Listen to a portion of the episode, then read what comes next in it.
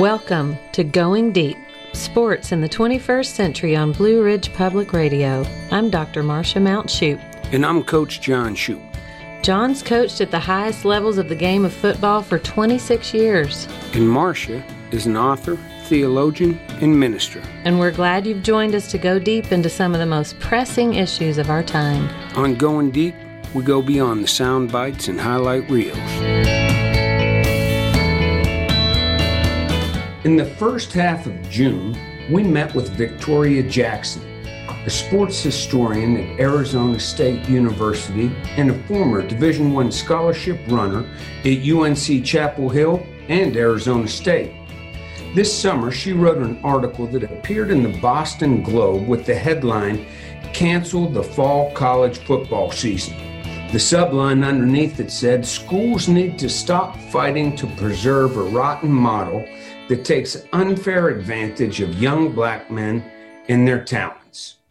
Well, here we are at the end of the summer, in the middle of August, and two of the Power Five conferences have already canceled football for the fall the Big Ten and the Pac 10. The other three conferences, the SEC, the ACC, and the Big 12, as of now, are still forging ahead with the college football season. Interestingly, the University of North Carolina is in the ACC conference, one of the conferences that is trying to forge ahead with the football season. And Marcia?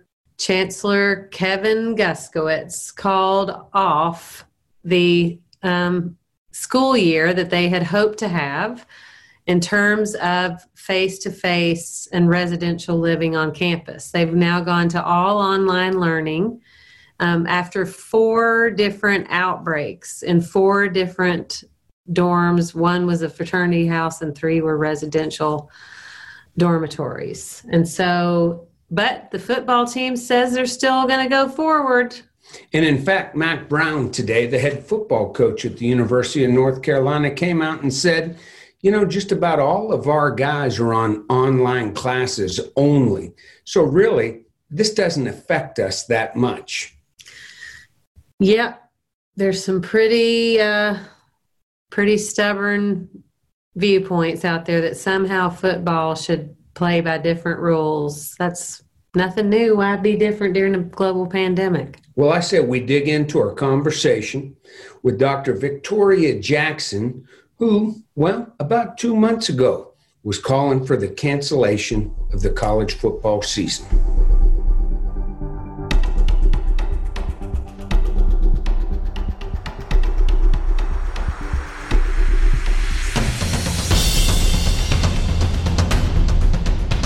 So I'm Victoria Jackson. I'm a former collegiate and professional runner.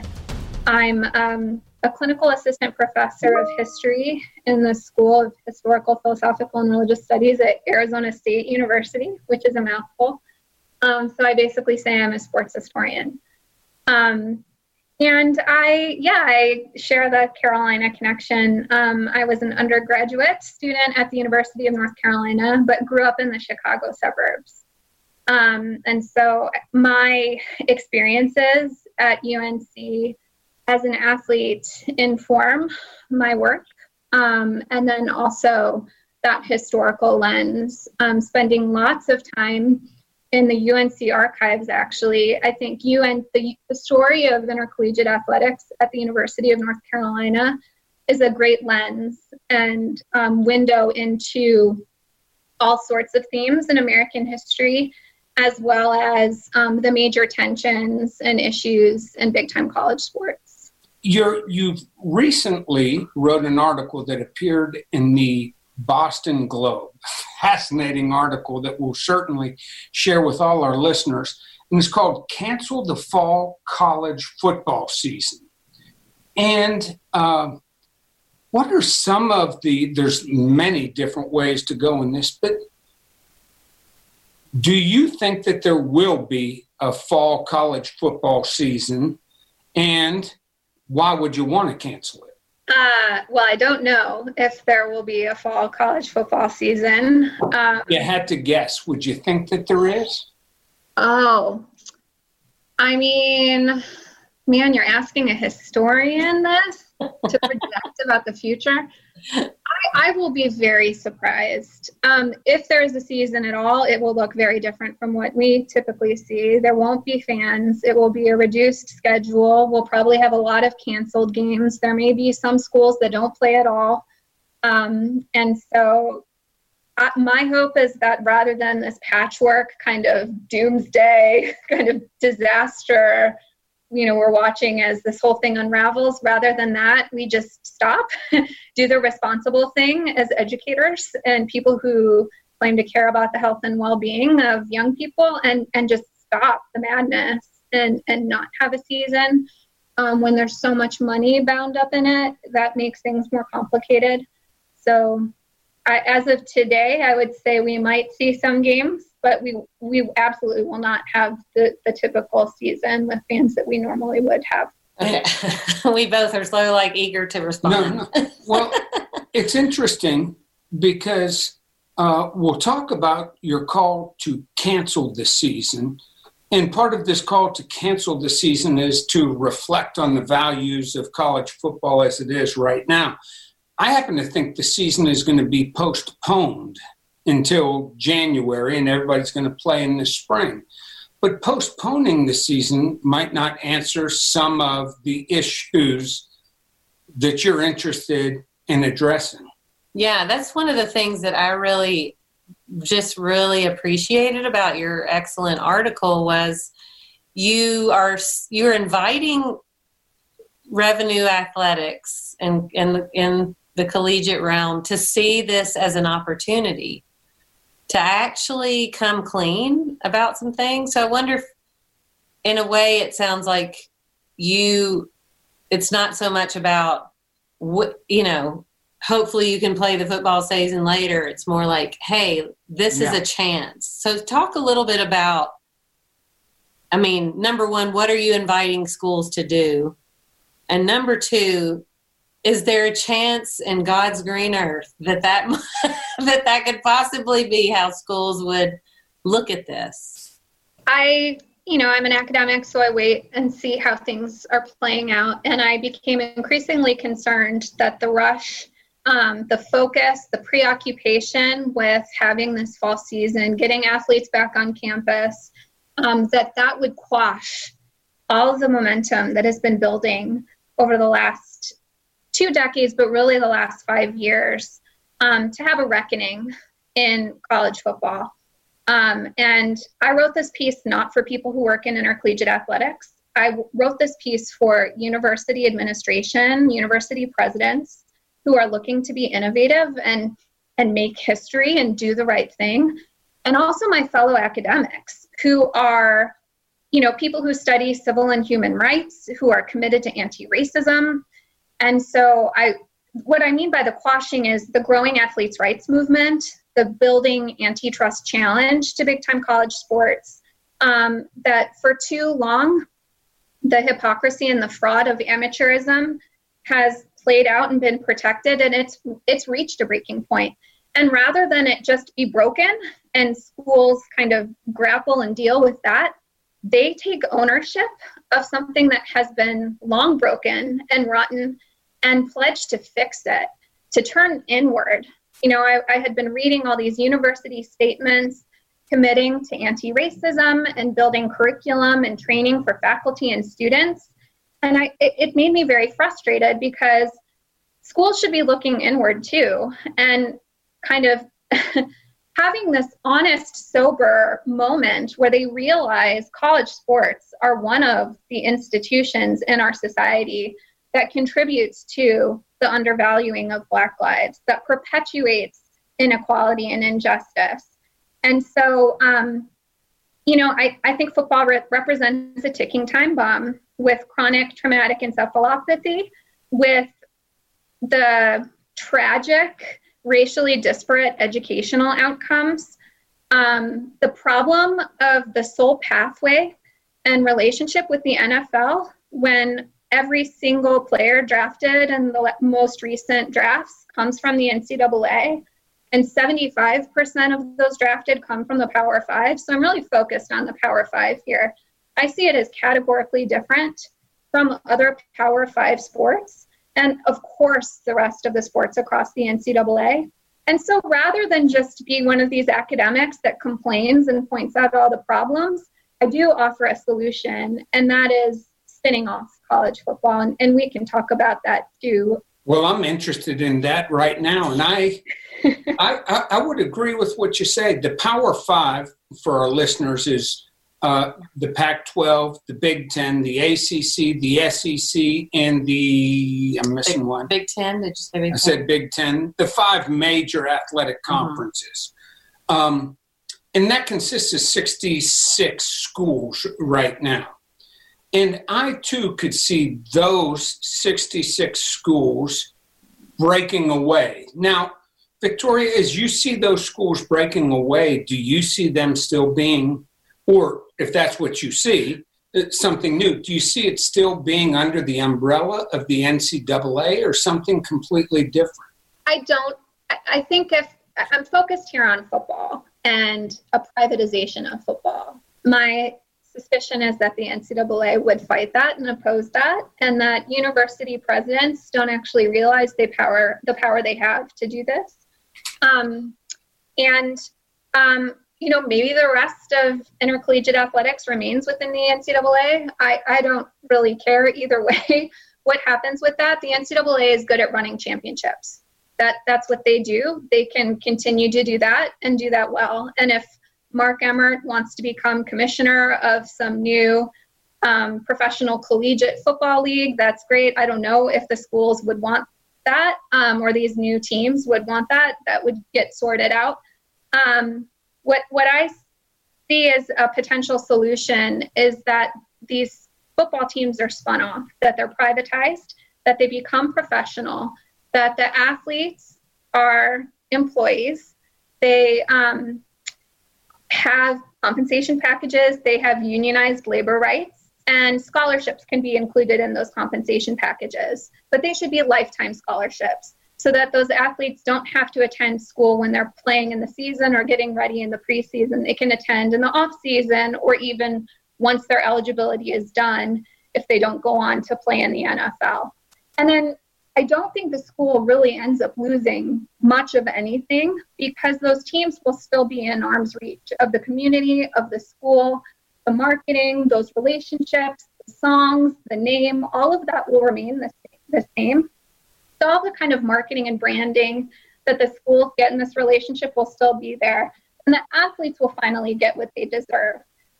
That this kind of wealth transfer from revenue generating sports to non revenue generating sports, I don't see the loss of that as tragic. I see, I see that as just. um, and as a former beneficiary of big time college sports, I was a scholarship athlete at UNC and um, I was on academic money in my PhD program at ASU when I competed for the Sun Devils. Um, those big time opportunities I got were paid for by the athletes bringing in that money. So if this means a scaling back um, and, and a more of an actual scholastic model of sport and the rest of intercollegiate athletics, that's not a bad thing. That's a good thing. For too long, everybody but the players playing big time football have been benefiting from the system. Um, and that's why I feel a responsibility to help be part of the solution to it as someone who had benefited from it.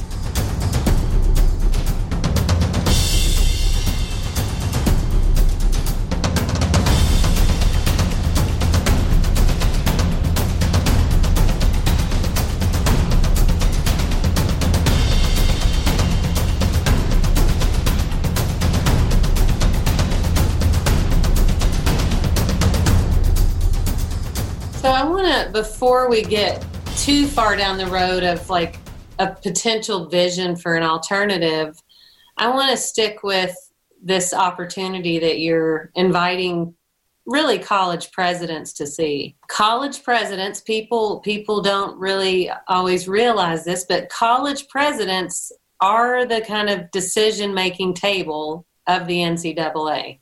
They're often college presidents are cast as kind of like we can't help it.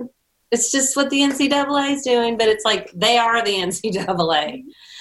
Um, and so what you're inviting them to is is some integrity um, around the commitment of a an, an, institution of higher learning around things like um, you know human dignity, um, fairness, um, the the opportunity for everybody to be them their full full selves and full flower.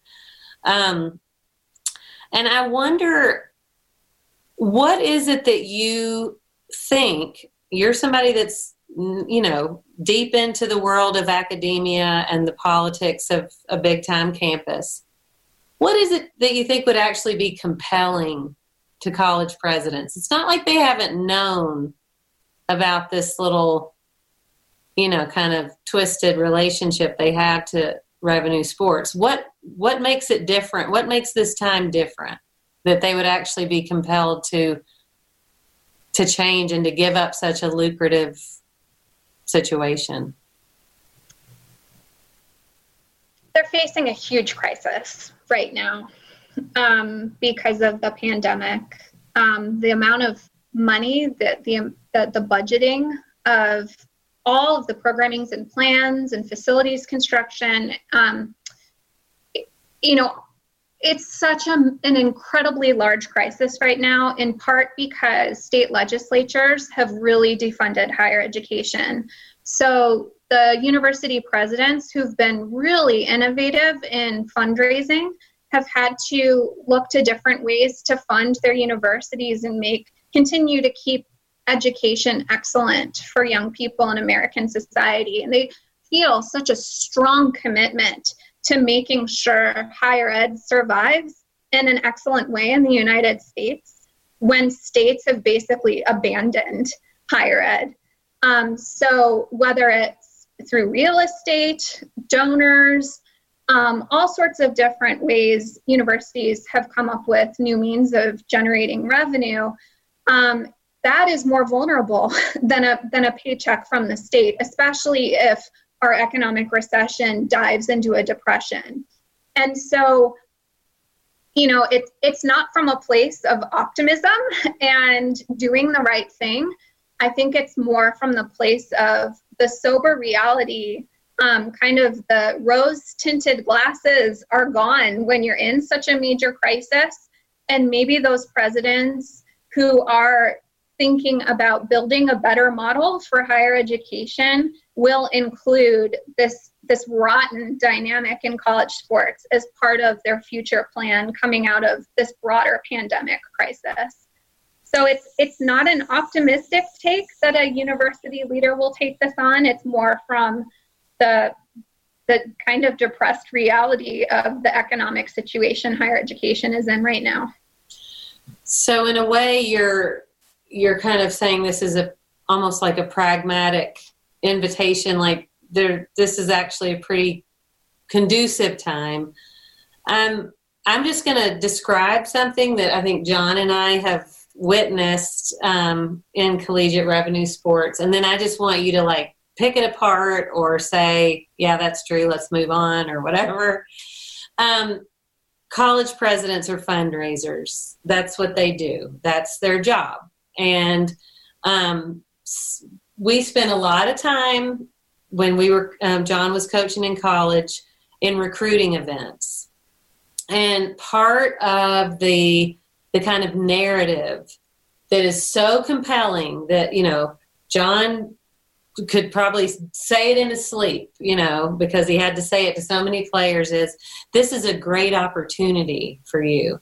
Um, this is this um, this coming to college to play football for X university is a great opportunity. Um, it's a chance of a lifetime. Um, we're going to care about you. We're going to give you um, a great education. We're going to, um, you know, we're going to change your life by by you having this diploma or this university's name along with you um, for the rest of your life. And I wonder, and, and college presidents shovel out that, I won't say the word, all the time to families and, and young men.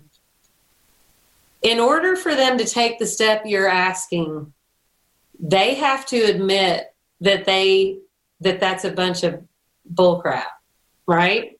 And it seems like that almost might be the toughest step for them to take to say that there's a mythology that maybe they even sort of believed. I know we sort of did. Um, but I think that's hard for white people sometimes to lay down the mythology that made them feel virtuous, that made them feel like this is a really good thing and I, you know, I'm actually doing something to help you. Being then having to switch that narrative and be like, actually, I've been ex- extracting value from you, and this is not fair. And um, I'm going to step back because I'm actually hurting you. I'm not helping you. Um, I'm just putting that out there, like that. Asking them to to flip the script like that. That's a formidable mountain to climb. Do you think it comes down to something that basic, or am I missing something? No, I think that's right. Um, you know, the mythology here is that playing at college sport is a lottery ticket for so many athletes, and that um, it's the American dream that, you know, this meritocracy, and you can use sport as a pathway to then earn this world class education and turn that into career. And certainly that happens, but it doesn't happen nearly as often as it should and across all sports uniformly. So, um, I fear that athletes like myself, um, you know, grew up in those segregated Chicago suburbs that you experienced on the North Shore with, a, you know, a public high school that looked like a private academy with all the sports offerings that weren't available, you know, just a couple towns over. Um, that that that narrative is more in line with the experience of students like myself that yes, I had the idyllic college experience. I earned a scholarship um, and used that as an opportunity to turn pro in both school and sport, right? I turned pro and ran professionally, and I also have a PhD, and now I'm an academic.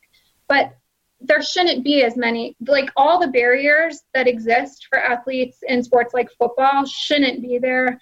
Um, it's like almost like they're running a steeplechase, and I'm running like a flat 3K while they're running a steeplechase in what it's like to navigate balancing academics and athletics when it comes to you know my sport distance running cross country and track and a football player.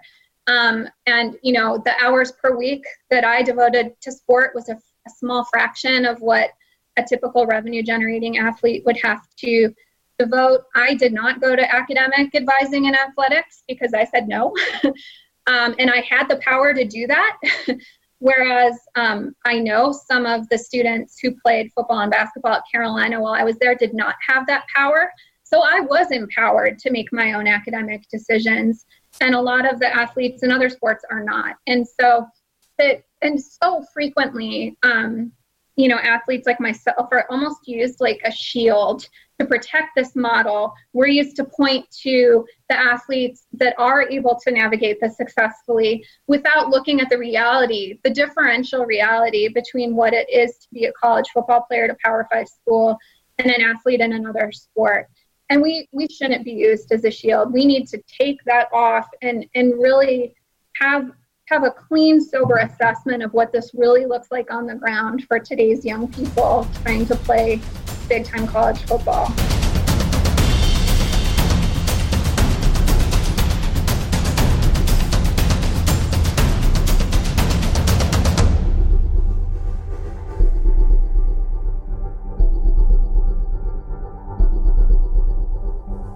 I think one of the statistics that you uh, shared in your article that was in the Globe, you talked about Louisiana State, the football national championship team. And the undergraduate population is made up of under 5%, 4.6% uh, uh, are black men. Yet the football and basketball teams were 77.6%, and only a third of those athletes end up graduating. I would even argue that those that did graduate, at least it was my experience at North Carolina and at Purdue, getting a degree is not the same thing as getting an education. They're almost going to classes that are laid out for them, going to academic advisors, and they, they literally just have to paint by the numbers. And if they just take these certain steps, lo and behold, in four and a half years, you get a degree. Do you know of any athletes outside of football and basketball that kind of experience those same restrictions? I heard you say that you did not. Uh, you were never told what class you had to take. I've had students that I was coaching who wanted to take a certain class often. And well, no, football players are not allowed to take that class. Well, well why not? What happened to the uh, promise of I, I, I, get the education uh, I want? No, you get the education I want you to have. Do you know in outside of football and basketball, did you experience any athletes like that? What I tell the high school athletes um, when they ask for recruiting advice, this is when you have to ask the coaches who are recruiting you what it looks like to be a student at that university um, because there's such variation both across schools and also across sports within a school. And um, actually i went back um, to my dissertation which um, i pull from the unc archives to write the history of big time college sports through the lens of women's intercollegiate athletics but i'm talking about all of intercollegiate athletics um, and I used the papers of Frances Hogan to do that. And I was looking at um, when academic support units um, become entrenched in intercollegiate athletics. And at Carolina, and I, I like to use local stories to tell national trends. And so the Carolina story is illustrative of what's happening across the nation in the early 1980s. And the context is this first big academic fraud scandal at the University of Georgia when Jan Kemp, the whistleblower, um, pointed out all these athletes who could not read, um, who were graduating. um, and it, it, caused a huge scandal and also a moment of reckoning, at least within the academic space, within intercollegiate athletics. It, it led to the formation of the Knight Commission on Intercollegiate Athletics, which was co founded by Bill Friday, the UNC system president emeritus, and also Father Theodore Hesburgh, um, president emeritus of Notre Dame. And so, um, what happened at UNC is that um, Fordham was the chancellor at the time, and he created a special commission to um, look at potential areas of problem where UNC could potentially have a similar academic fraud scandal. And this is where they really entrench academic. The, the irony here, of course, is they build a structure to prevent academic fraud, and that's the structure that then perpetuates academic fraud at Carolina. Um, the system of academic counselors in athletics, tutoring support in athletics, study hall hours in athletics. And it's really this moment where we see athletes completely separated out from the rest of the general student body population so that they're eating with only athletes, they're living with only athletes, they're practicing with only athletes, they're attending classes with their teammates, and then they're getting study hall support and um, tutoring hours with other athletes. That's a problem. And schools to this day champion this as something that makes them excellent and um, use that as a recruiting tool to tell athletes to come here We'll take care of you and support you in academics.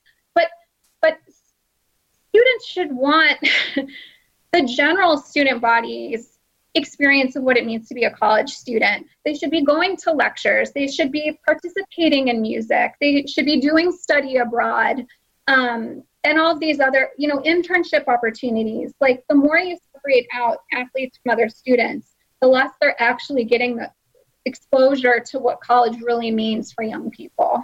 I'm going to drop a term here that we've got to we, we we're talking around it but it's so much a part of the the ethos that the Knight Commission embodied and bill friday frankly um, and the uh, approach that he took to a lot of, of the ways that he addressed issues of racial disparities was let's put you over here so you can do it in your own space. You know, he was one of the people that wanted to create North Carolina Central so that black students would have a their own school. The, the, the term I want to drop is white supremacy culture because what you're describing is a real paternalistic kind of you can't really make it here like everybody else so we're going to make a special area for you while we extract all this value from you and i guess circling back to the question about college presidents to me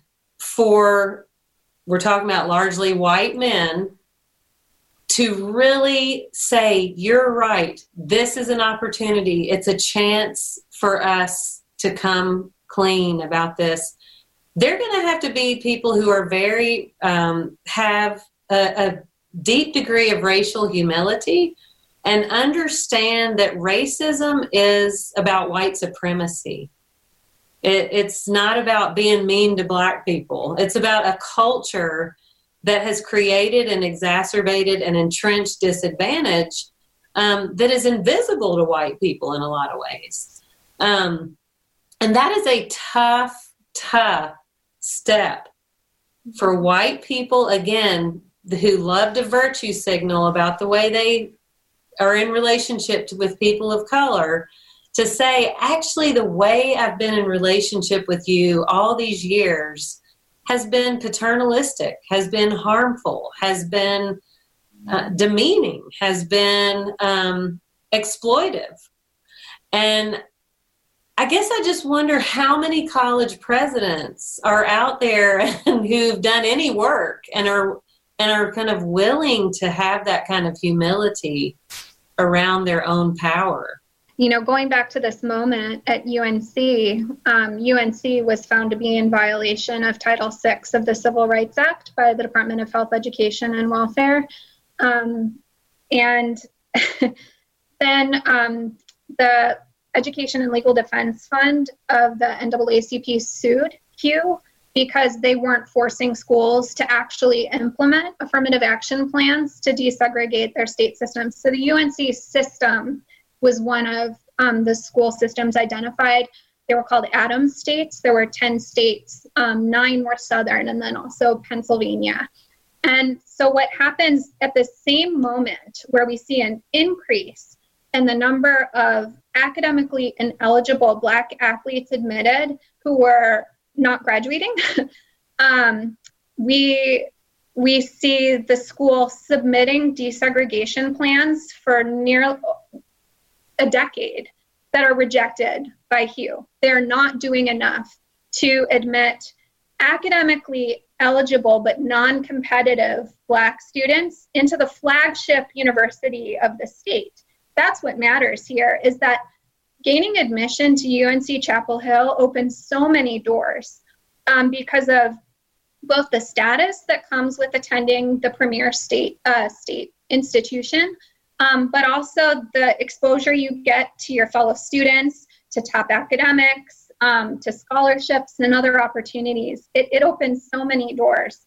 And the language, I think, is so key here, and the way that um, university administrators described, again, academically eligible but non competitive African American students. They would admit them, and this is a quote, as an experiment with a high risk probationary admissions program.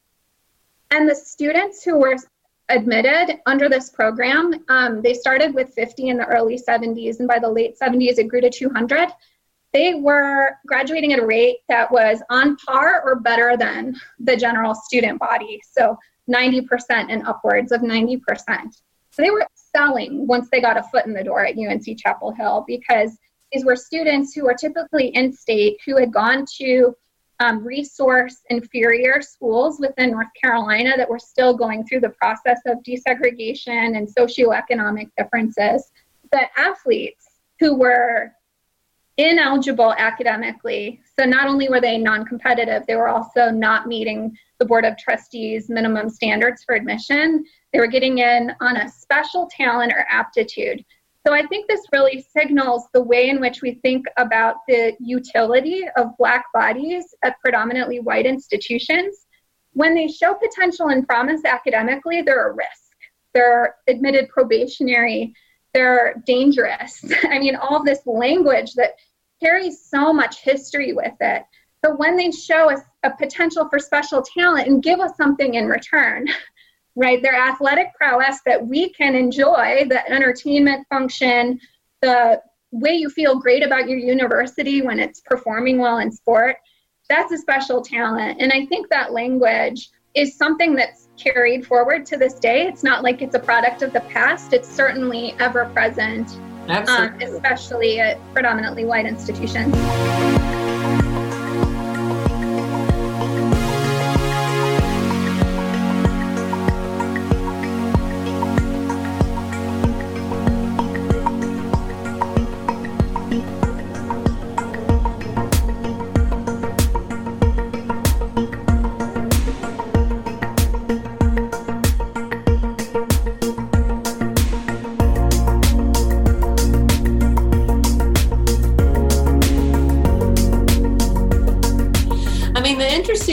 Is like state universities don't operate in a vacuum. You know, some of why young men of color, you know, have these different lanes they have to stay in to get in their state universities is because of the way pre-K, preschool, and and primary school and high schools are um, public high schools are in in state. So there's so much kind of interweaving of the way white supremacy has created this this um, this atmosphere of exploitation overlaid with a narrative of opportunity and meritocracy that then you know just the narrative is so deep that it's it's very entrenched um, in communities of color as well that this is the way to get your college education. This is the way that you belong there. Um, when like our our friend Dr. Joseph Cooper says, you know, statistically, a young man of color is more likely to be a doctor than a NFL football player, but that's not the narrative that churns out these kind of statistics that you're that you're reciting here that have stood the test of time. We don't have them exactly, but we know That's that on most most college campuses, um, I think the average across the country is something like if, when you take out HBCUs, is something like two to three percent of the well, campus are are right. young men of color, but yet these football teams, it's more like sixty to seventy five percent. Well, at Louisiana State, you said the right. undergraduate is 4.6 percent mm-hmm. black men. I actually, my first inclination was that's pretty high. That's higher than most. I, I, that that really was. That's higher than most. I mean, I imagine if we go to Colorado University or you know, well, it doesn't matter. Uh, you know, anywhere else, uh, those numbers will be mm-hmm. even less. That's fascinating. that's a state population that's that's um, has a large black population right. the general state population. So about uh, just over 32% of Louisiana is African American, and so that means 16% ish mm-hmm. um, of the population is black men. So, in com- comparatively, it's still a small fraction of what it should be if the purpose of a state institution is right. to be reflective of the greater population of the state and its student body. And those statistics come from Dr. Shaun Harper at the University of Southern California. He directs the Race and Equity Center there. Yes, yes. I'm familiar with Dr. Harper's work. So you here we are, three white people have, you know, I mean, you and I both have PhDs. John's has has a master's. We've all benefited from, you know, the kind of metrics of success in these institutions. Um, again, is there? I, I, love this kind of idea of this is a this is a healing opportunity. This is a, an mm-hmm. opportunity mm-hmm. to cultivate justice. Um, is there any way to appeal to our various institutions um, or institutions overall in a way that makes this look like actually an attractive an attractive proposal for for these white dominant institutions? That is the question. Um, and i think you know i could say the predictable things like the more we talk about it and call it out but the more likely but that's silly too because people have been talking about this and people more prominent than i am have been calling this out. I mean Pulitzer Prize winning mm-hmm. historian of the civil rights movement, Taylor Branch, turns his lens onto college sports and he can't get these systems to nudge. And Harry Edwards has been on this beat since the beginning. So, um, yeah. um, my next step is to, to research more the spinning off thing. Um, you know, if these are people making business decisions, you should present the business case and get investors excited. And so that is my next step is to do more research on that. Um, because at the end of the day, you can tinker with this around the edges as much as you like and keep it within college sports. And the experience that students have who play football won't change fundamentally.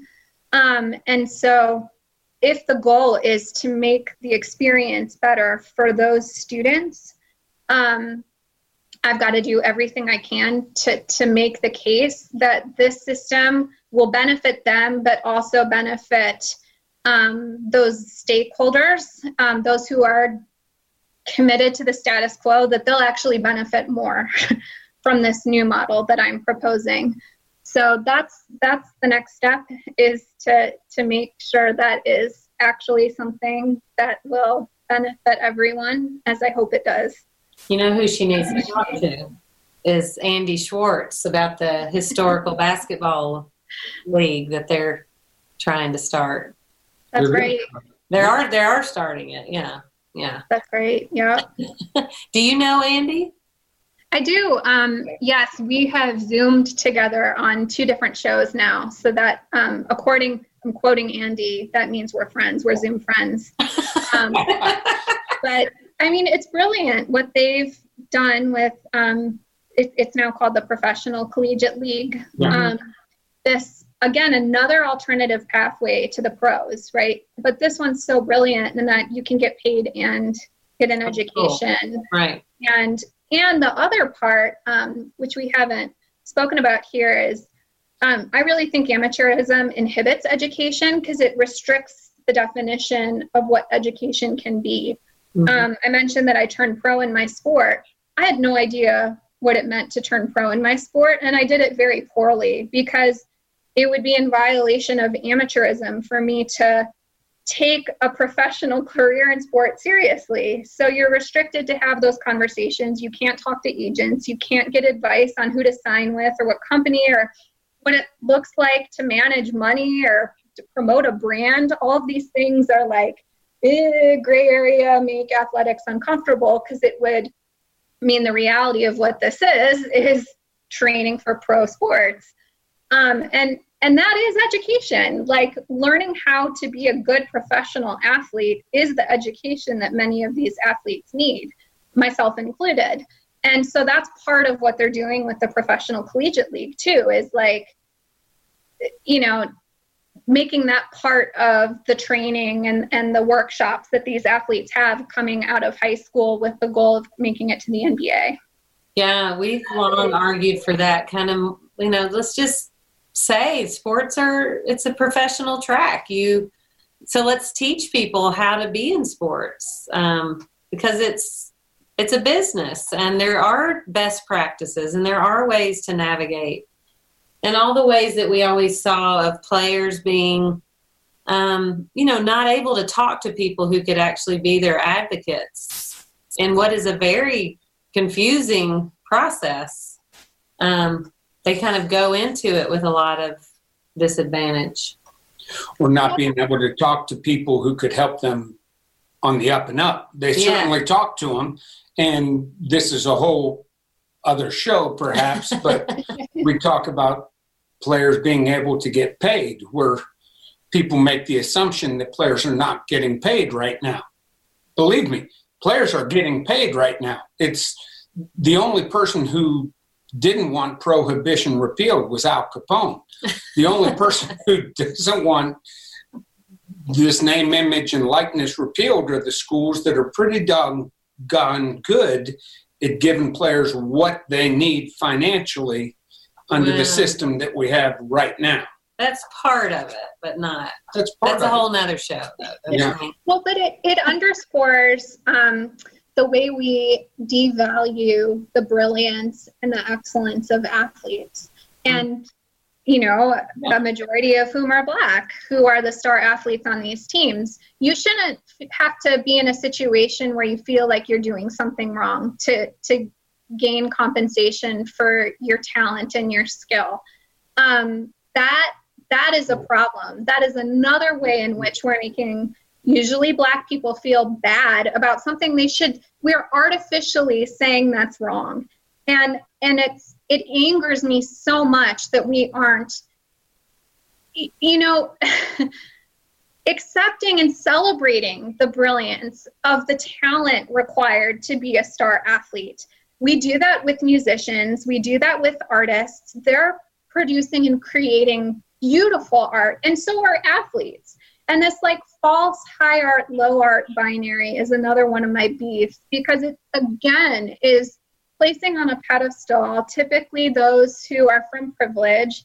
You know, it's usually classical musicians, and, and then the athletes are seen as something that doesn't take skill, it's brute talent. It's, it's again perpetuating these stereotypes that are obviously completely false and then the, the, added layer of like this underground economy around it that makes people feel even more guilty about what like it's it's all just that's the last thing we should be doing to young people. We should be making them feel good about themselves and their talents and somehow we've managed to make it make people feel worse about themselves. Well it's back to white supremacy. I don't i don't think it's a coincidence. Hmm. you know it's um i mean white supremacy culture is very good at um perpetuating itself. And so whatever narrative needs to you know needs to be crafted to perpetuate itself it will. And you know there's there's plenty of evidence that um, you know we didn't start with racism and then get exploitation. We started with exploitation and then we got racism to make us feel like this was just the way things are. Um, marginalization doesn't just happen. You know white supremacy pushes certain populations to the margin so um, the it's a heartbreaking thing when you when you drill down and you describe what you just described about mm-hmm. how young people are you know kind of taught to almost apologize for themselves or feel like second class citizens and then it's even more heartbreaking when you realize that's by design That mm. is by design um, and as people who spent a lot of energy, put a lot of our heart and soul into collegiate revenue sports, um, it's a deep grief that we have that we realize this way of life that we thought was beneficial was really was really harmful. It's well, so that you've committed to talking about it and doing something about it. I mean, I'm I so admire the work that you do. So Thank you. Well, thank, thank you. And thank you for all the work that, that you, you do. do. You've really given me so much to think about. Um, I'm actually taking a class right now in the history of North Carolina, uh, just the overall history uh, since Reconstruction. And I know later on in the thing we're going to be talking about the university system and how William Dr. Friday is regarded in in, in North Carolina culture. And boy, you really gave me some things to think about that this one thing that they, the Knight Commission installed to try to prevent is actually the thing that is perpetuating the event they're trying to prevent. It's so up, upside down to me.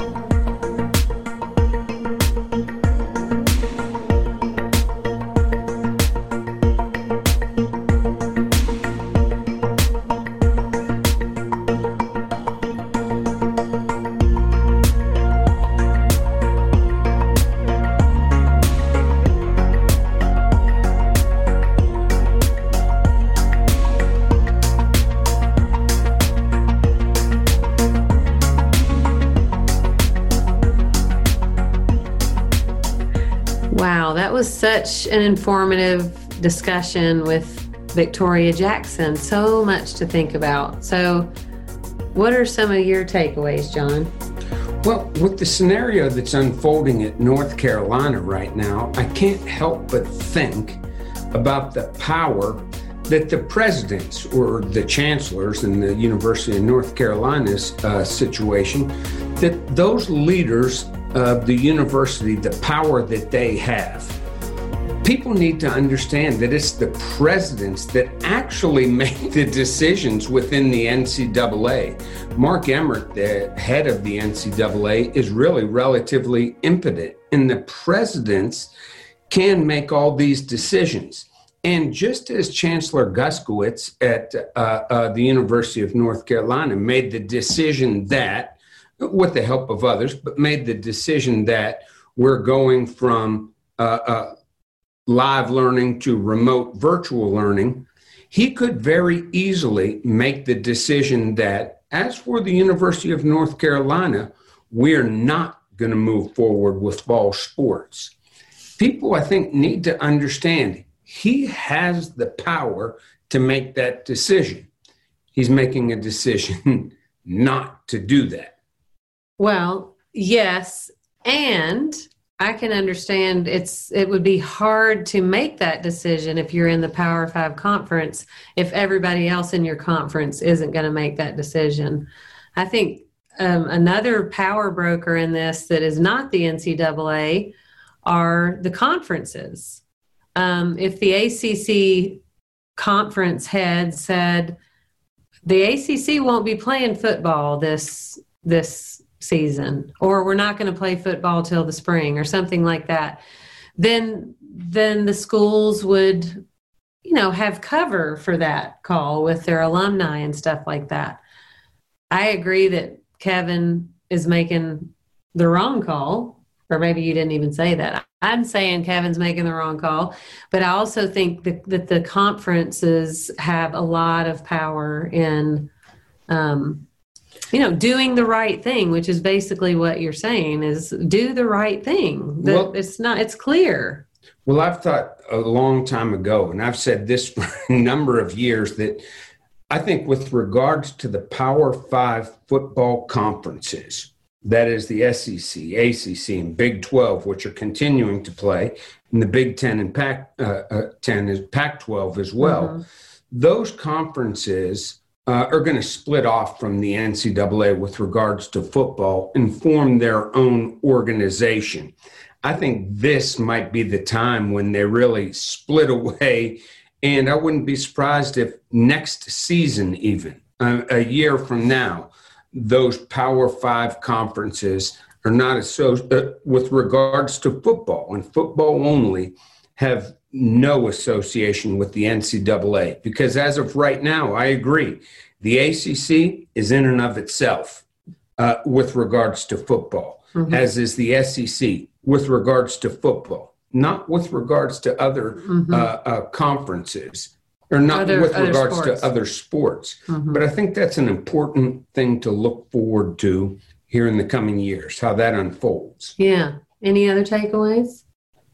I think it'll be interesting to see. I've got a lot of friends and some relatives even that are mixed up in college football right now, and well, I'm holding them all close to close to my heart and prayer. Yeah, I mean, I'm thinking about the players too. I, um, Kevin Blackistone, who's been a a guest on Going Deep um, tweeted the other day and said if anybody had any doubt that revenue athletes on college campuses are employees, those doubts should have evaporated at this point, especially for schools in which the student body is not on campus. They don't think it's safe for them, but yet football players are, and the schools are still saying they're going to play football. Um, there is there are a few players who've opted out of the season, but um, as John and I both know, that you know that's a big risk for a player to take to say I'm going to opt out of a season even when my team is playing. So the the the stakes are high and the players do have power and some some of the players have organized and really um, you know, called on their conferences and their schools to make sure that they'll be safe. But the players also don't have a lot of power if their conferences and universities insist on pressing on. Um, and we all know if we're, if we're we've learned anything about coronavirus, is that you get a hundred bodies sweating and breathing hard and um, in proximity to each other. Um, it's going to be tough for there to not be um, some cases of COVID on these teams. And we've seen that in baseball and we've seen it in the NFL. So I'll just be praying for. And we've for, seen it in college. And we've seen we'll it in college. continue to. Yes. And we'll, we will be praying for all these players. And I'm grateful for Victoria's voice. She's been immersed in the in these questions of um, justice in collegiate sports for a long time, and she she does add a lot to the conversation because um, she brings a historical perspective to it and also the perspective of somebody who was a competitive collegiate athlete. So um, thank you so much victoria jackson for giving us a deeper way to think about whether there should be a football season in fall 2020 we hope you'll join us next time on going deep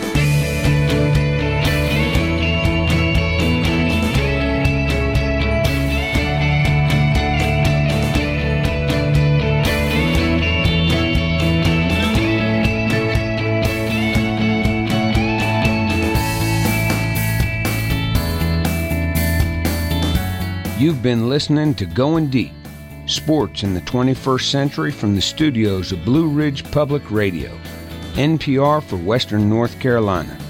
Tell us what you think of the show by emailing us at goingdeep at bpr.org. And make sure you like us on Facebook and follow us on Twitter at Shoops Going Deep.